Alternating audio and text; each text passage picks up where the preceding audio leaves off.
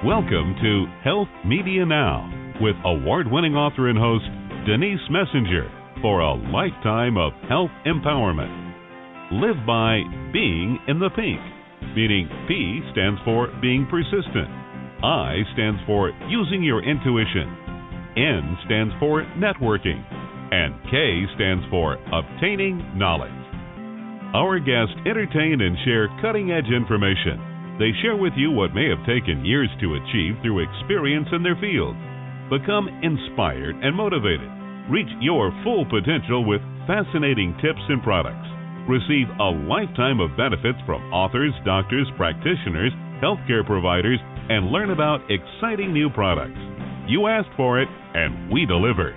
Now, here's your host, Denise Messenger.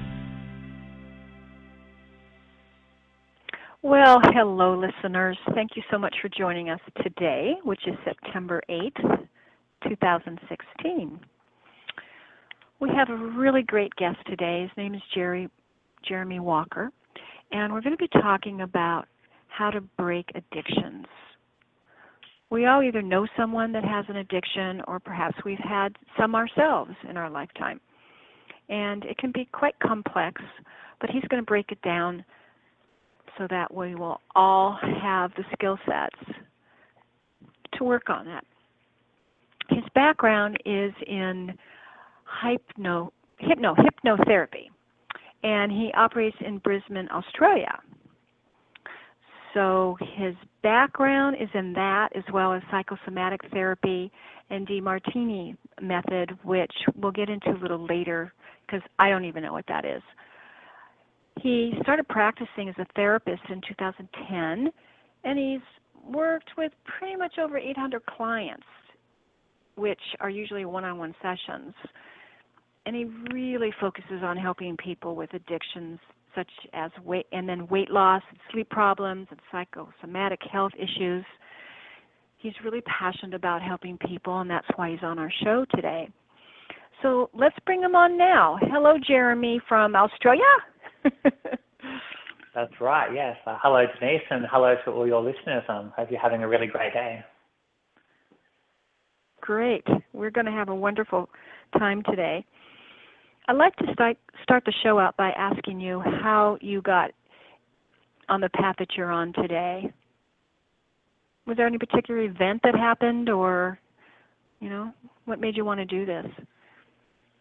Yeah, so for me, I wouldn't say there was a, a particular event. Um, for the first 20 years of my life, there wasn't much um, interest in personal growth or much interest in spiritual type things. And then I met a, a wonderful woman who kind of introduced me to my emotions and um, into, I guess, everything that I was capable of. And um, over the past 11 or 12 years, it's just been um, really constant growth since then. Um, so from about 2007 mm. onwards, I really started getting into a lot of self-learning. I was reading about 100, 150 books a year. And then when I moved to Brisbane seven years ago, I just started mind-body therapies, and I realized that's what I needed and, and wanted to do. And started getting into, yes, that's mind-body um, practices of NLP and hypnotherapy, and I just knew that that was what I was I was drawn to. And I always wondered, you know, when someone says they want to do something, but then we have that inner conflict, that's um, some of the things I love to help people with. Why don't you explain to us what hypnotherapy is? Yeah, so hypnotherapy is a state of mind um, where our brain waves slow down a little bit, or another way to put it, our conscious mind, the, the chatter starts to slow down. So similar to when we're in a meditation or also similar to when we're halfway asleep. It's a really similar feeling to that. And the goal of that is where we can make a, a change that's a lot more natural, um, something that is a little bit easier, and again, helping to resolve those inner conflicts where we can. And how does that work? Yeah, so um, there's the, the trance part of the hypnotherapy where the client will usually um, sit down or lie down, and there's a, a relaxation process. Um, upwards of 95% of people can go into a hypnosis type trance as long as it's something they want to do. Um, also, as long as someone's not on certain um, mental health medications and these sort of things. And then we go through a process and um, really how the hypnotherapy works is to help us to feel like something is a truth for us, um, where the conscious mind doesn't get in the way. I know, like our conscious mind, we can have doubts and we can have fears and we can have worries. So in hypnotherapy, when the, the new suggestions are given, it just feels like it's a part of us instead of our own mind getting in the way there. So you're tapping into the subconscious mind. Absolutely. So the subconscious mind controls our bodily functions and pretty much all of our habits. So from our breathing rate to our blinking rates, the emotional responses we have come from the subconscious as well. So I always feel like if we've got a problem that exists in the subconscious, we want to work at the same level that the problem exists. And I'm sure a lot of your listeners would have the experience of trying to use willpower to try and change something. Like we can't will anxiety or depression or addictions away. Um, it's something we have to work on at a deeper level if we want to have the, those long-term results. Mhm. And I believe that the subconscious mind is active 95% of the time, and our conscious mind is about 5%. Um, I'd probably be more likely to suggest the subconscious mind would be active 100% of the time. Um, because again, who's really? controlling our heart rates when we're not? Or um, who's making sure that our body's safe while we're sleeping and these sort of things? Um, mm-hmm. I'd say, yeah, there's probably, we probably use our conscious mind 5 to 10% of the time. But I'd probably suggest the subconscious mind is always doing work behind the scenes. Yeah. Mm, powerful, really powerful. So when we when we talk about um, your other methods, what is the is it called the Martini method? The Demartini method, yes. Um, so that was founded by what, Dr. John it, Demartini, who's from uh-huh. yeah, from Texas originally. And the Demartini method helps to really helps people really to see the balance of life.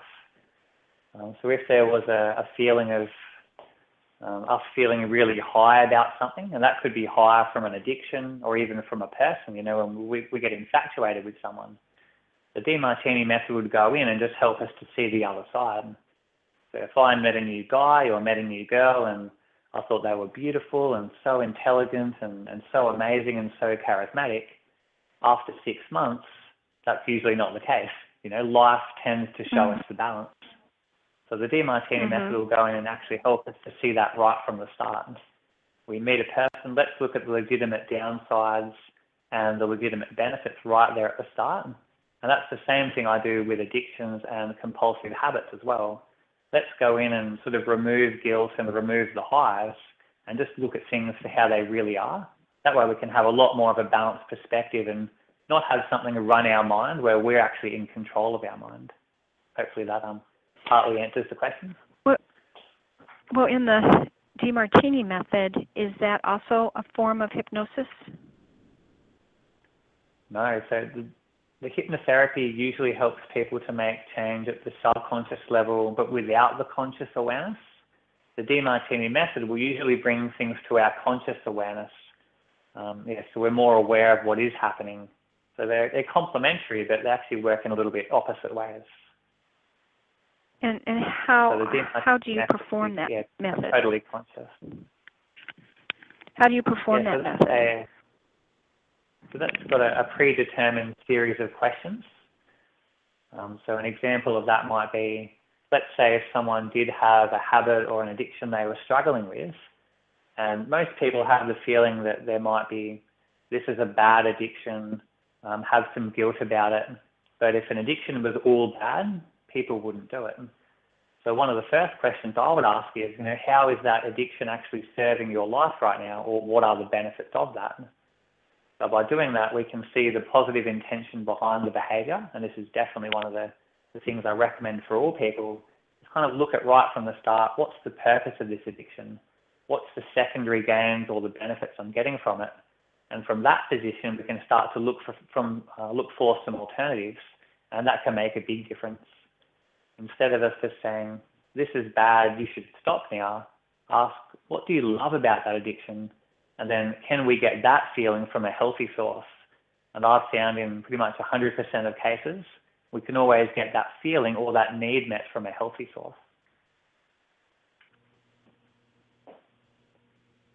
What would a, what would you consider a healthy source? Yeah, so some healthy sources could be exercise. I know I feel really good when I exercise. Um, spiritual practices, so things like meditation, um, yoga. Um, you hear about quite regularly people having amazing highs from doing yoga and doing exercise. Um, so I certainly experienced that myself, and I had tried probably about 15 different types of drugs or addictions myself. And what I get now from my work and serving people, exercise, hypnosis, and meditation um, is easily equal to anything an addiction gave me before. And there's no downside now. There's not the big crashes mm-hmm. and the mm-hmm. big lows and, and those relationship problems that happen from addiction. So it comes from the healthy source and satisfies the need in a way where yeah, I guess the needs being met, but it also feels good as well. So in practice, if, let's say that somebody is trying to break up with someone, but they're kind of addicted to him. What what could they do that could change that? Um, I don't know. You know, there's a lot of psychological components to it, so I'm not sure a healthy source of exercising or meditation or yoga would help, or do you disagree with that? Um, so this was if we were trying to break up with a person. Is that what you mean? Yeah. Yeah, so but, I'd, but I'd you probably were have a kind look of at addicted to him. It...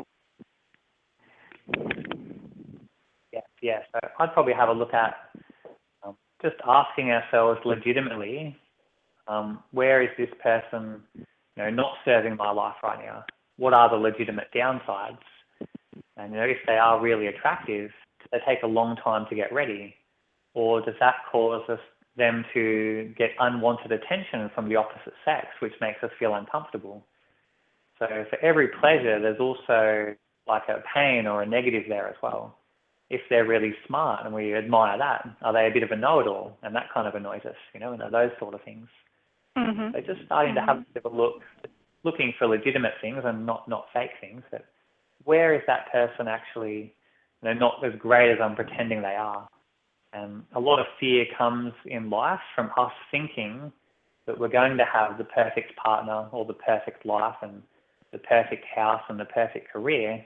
And then when that gets taken away from us, we're afraid of losing that. So if we have a more balanced perspective right from the start, um, we don't necessarily have as much fear in life as well, which can be a great side effect too. Hmm. Interesting, really interesting. What what do you consider an addiction? Um, so I'd probably say an addiction is anything we feel really compelled and magnetized to um, that is also unhealthy. Um, so something that's hard to say no to, something that feels like it's out of control, and any behavior where there would mm-hmm. be guilt or shame, um, that would be a strong indicator that it's an addictive type um, behavior as well. Hmm, interesting. Well, there must be a lot of different types of them.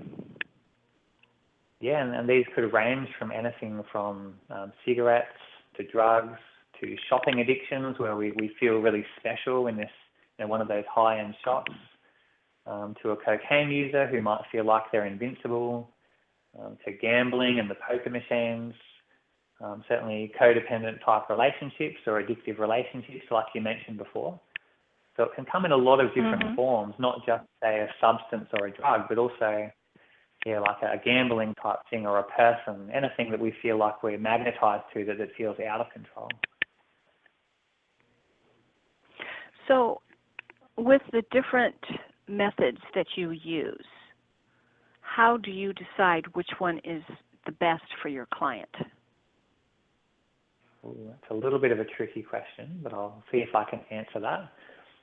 Um, so if someone already has a really balanced perspective around their addiction, like they can, they're aware of the downsides and they're aware of the positive or the positive intention behind the behavior, such as it allows me to socialize easier with people or gives me a feeling of connection. if they already have that awareness, I might use the hypnosis initially. But if that awareness isn't there, it might be really useful just to help them to see the other side. Because um, I like to think the idea is that I don't take away anyone's addiction, but I give them just a really balanced perspective and help them to become empowered to make the choice themselves. So I like the idea mm. if we're hmm. doing something that isn't quite so healthy, be empowered in that. You know, like be an empowered smoker or be an empowered non-smoker, but don't be like a disempowered either way. So really focusing on, on the empowerment side of things. Hmm. Interesting. Uh, I and I'll give you a, a, quick example of that. If, oh, oh, good. Okay. Yeah, I'll give you a quick example of that. So say if I decided I did want to go and do some gambling, I might be empowered in that decision and decide, here's forty dollars. I'm going to go and spend that in a way where I'm consciously doing it, not doing it to try and ease a pain or following a compulsion. And if I again, if I wanted mm-hmm. to have a Uh, a big dessert, a big you know, some chocolate or something really tasty, I do that from a point of view that, that is from an empowered state. Yes, I'm consciously deciding to do it, but again, not doing it from I'm seeking a big high or trying to avoid some pain, but yeah, from a, a more balanced point of view. Yeah, so so they're conscious decisions. Yeah, absolutely, and I'm I'm really big on that, and kind of asking ourselves, what's the purpose behind that behaviour? Is it to yeah mm-hmm. to have a good time, or is it something where we're actually trying to avoid emotional issues? And and then the case might be, you know, how else can I actually deal with things in a, a more effective way? Yeah. So you teach people to ask themselves that question before they get out the front door. Um, again, everybody's a little they, bit if different. they have this. Um, uh huh. Yeah, for people it, it might not be necessary. They might just already be kind of ready to go. You could say. Um, but for other people, certainly, if there's that feeling of, I don't know why I do this, like I don't know why I comfort food eat, or I don't know why I smoke a cigarette, asking ourselves right at that moment when we feel that craving, what am I really looking for right now? And some examples of things we might be looking for is um, a way to relieve boredom, if we're feeling lonely, if we're feeling upset, if we're feeling stressed, if we're feeling like life's out of control and that that thing that we can control is that one thing. So that might be something we don't want to let go of. So you're really starting to get in touch with the purpose behind behind what we do. Yes. Hmm. What are the impacts of addictions and compulsive behavior? Yeah, the, the impacts can be many, um, certainly around physical health, um, financial loss, um, certainly relationships or family breakdowns. Um, but also a really strong one is the mental energy it takes to keep some of these things going. If it's something we feel like we're we're hiding a certain behaviour, you know, having that liquor bottle in the, the top cabinet where no one can see it, or you know, having to smoke and hide these sort of things, and just uh-huh. the mental energy it takes to either keep people out of the loop, um, to hide it, you know, and that mental energy of kind of doing something we don't want to do and managing that inner conflict, um, the stress release mm-hmm. that can that can happen um, by giving them up can be immense. Just that feeling of the weight off the shoulders or clarity of mind when, when we can finally let that go. And there was something I discovered a bit over four years ago, which is the thing we think we need is the thing that's holding us back. So I'll give you a couple of examples around that. Um, so let's say um, if I was a, a cigarette smoker and I was smoking to relieve some stress and anxiety, and that became my primary way to deal with that emotion, it actually ends up causing more stress than it relieves. So that we might have the stress of worrying about our health, the stress of where I can smoke and people judging us. I'm not sure if you get a, a lot of that in America, but in Australia, um, a lot of people talk about, I feel so judged being a smoker. There's this feeling of them being put in the corner by myself and um, people having to stress about lining up and the stress about going on a plane and these sort of things. And I've discovered that the problem we're trying to solve with an unhealthy habit or addiction actually causes that problem. Um, comfort food eating or mm. emotional eating would be another perfect example of that. We might have some chocolate to give ourselves some comfort, but then we feel really uncomfortable in our body afterwards. We might have some bloating Mhm. or have a disrupted sleep, or then feel uncomfortable about um, possible weight gain as well. So the thing we look for from addiction quite often is actually causing the problem that we're trying to solve, which yeah, ends up creating this circle of, um, I guess you could say, destruction or circle of things that aren't working for us. It's very true. Very true. My personal um, opinion is that whatever addictions we may or may not be suffering from, you really have to want to stop them, want change in your life. So it's hitting bottom before you change. What are your thoughts on that? Yeah, that, yeah, certainly when we hit that rock bottom, if we have a really painful experience because of what's happened, that can be a really strong motivator.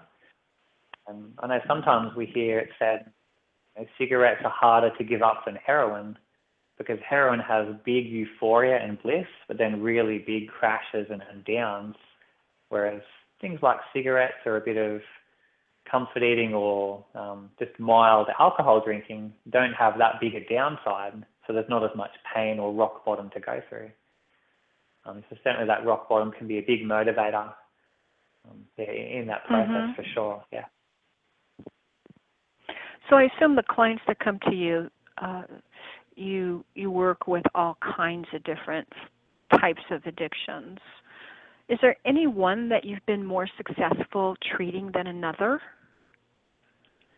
Yeah, so being a hypnotherapist, around half of the clients I see are coming in for quitting smoking.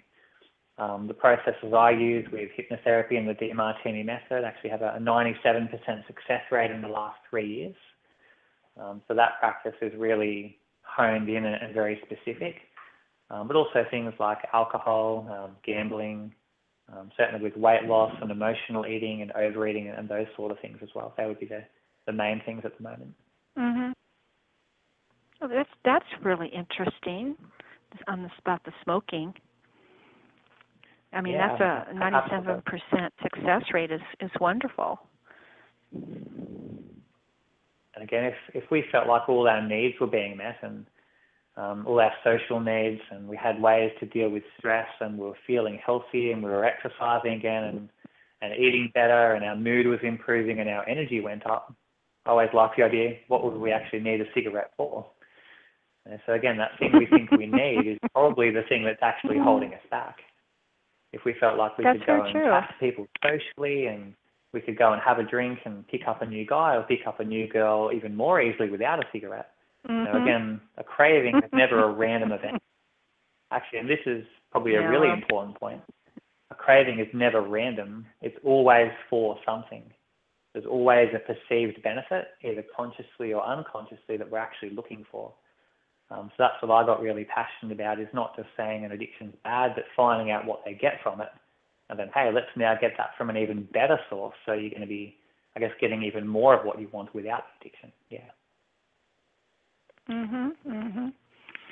Mhm.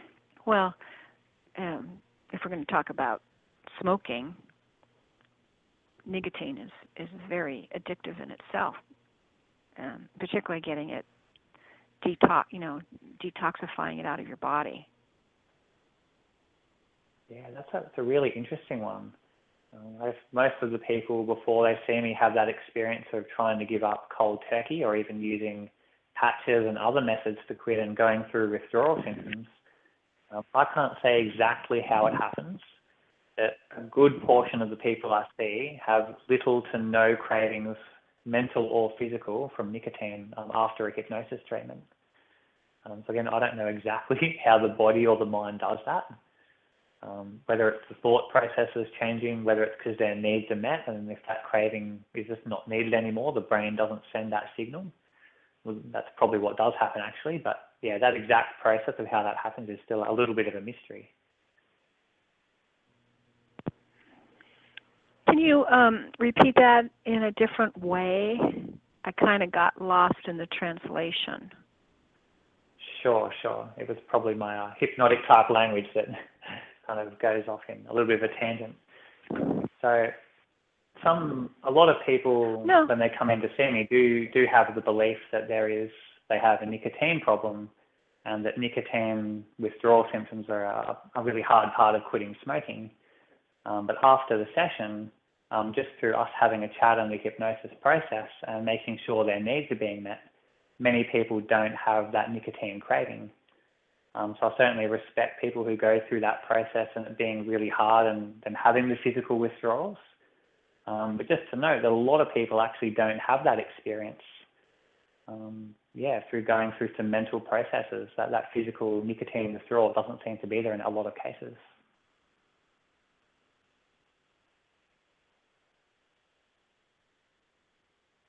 Yeah, it's kind of my soft way of saying, is nicotine really addictive or if our needs are satisfied, does that actually take care of the craving and that just may not be there anymore? So a little bit of a, a belief shift there for, for some people, hopefully.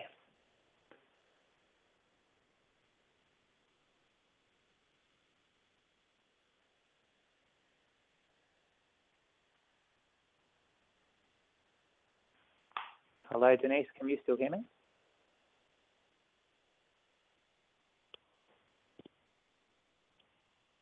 Hello, Denise, can you still hear me?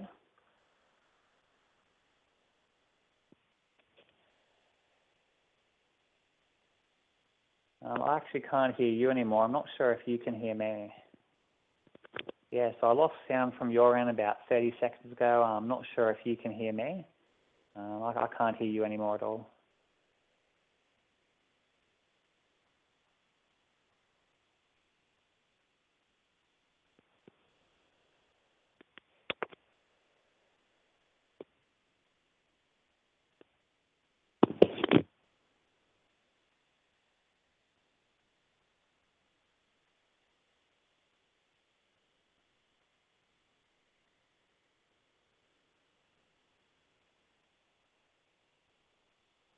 Hello, Denise, have you got me back?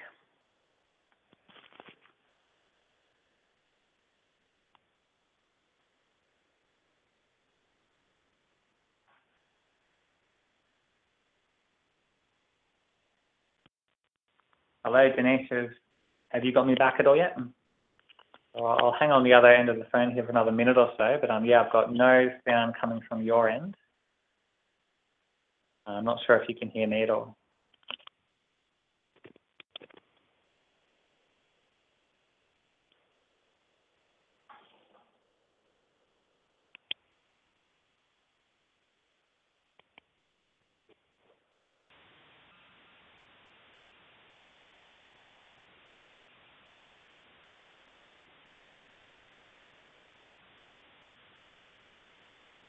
Hello, Denise, can you hear me?